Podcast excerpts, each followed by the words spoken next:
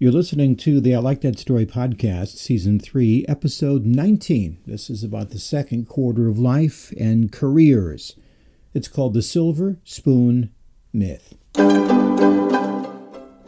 Today's story brought to you by Evolution Consulting, nationwide image professionals for styling, speaking, and stage.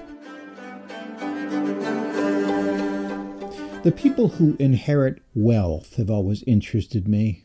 They are envied, I guess, but I'm not quite sure why. Let me just ask you a few questions to see if you are on the same page as me. Imagine the week after you win $10 million in the lottery. How many phone calls have you gotten from people? Are you happy about those phone calls, or are you suspicious about their motives? All they want is my money. Now, if somebody calls you or I out of the blue right now, there's no money at stake. They just want to talk. I was at a bar a few years back, and the owner's son offered to buy a round for the group. Afterwards, somebody said, I didn't need his charity. Then I wondered, what would have happened if the son didn't do anything? Would he be called cheap? Now, if I buy somebody a drink, it's just me being a nice guy.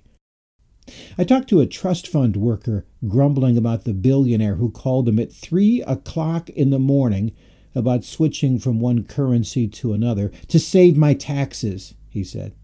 Now, I can understand the worker being frustrated, but I can't understand what it would be like to have $1 billion and still be pacing around the floor at night, worrying more about my money than about sleep. Shouldn't more money make you feel more secure? And then I saw a Lamborghini parked out by the mall at the back end of the lot underneath the security cameras and lights. I guess the owner is worried. You know where I park my 15-year-old car? With all the others. And it's a closer walk. I have met second and third generation owners, and they seem worried too. They feel the pressure of living up to the family expectations. Their name is on the letterhead and the building. And if it all goes south, whose fault is it but theirs? And more to the point, just because their grandfather had a passion for a business or manufacturing of some kind doesn't mean that they do. And now they're crippled from finding what they're really passionate about because of this money, these what they call golden handcuffs. Now, I know people talk about them being made of gold, but to me, they just look like handcuffs. You can call it a yacht if you want, but to me, it's just another boat that needs fixing. No, most of us were born with no silver spoons in the mouth, but from what I can see, I think we got a pretty good deal.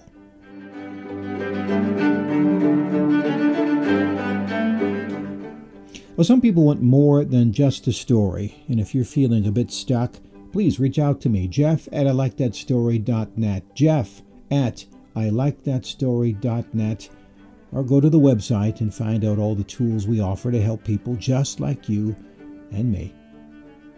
Until next time, I'm Jeff Gould with ilikethatstory.net. God bless.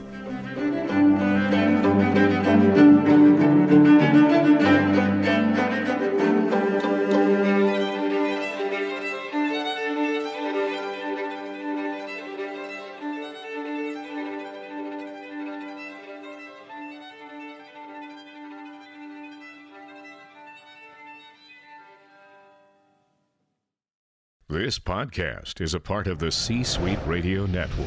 For more top business podcasts, visit c-suiteradio.com.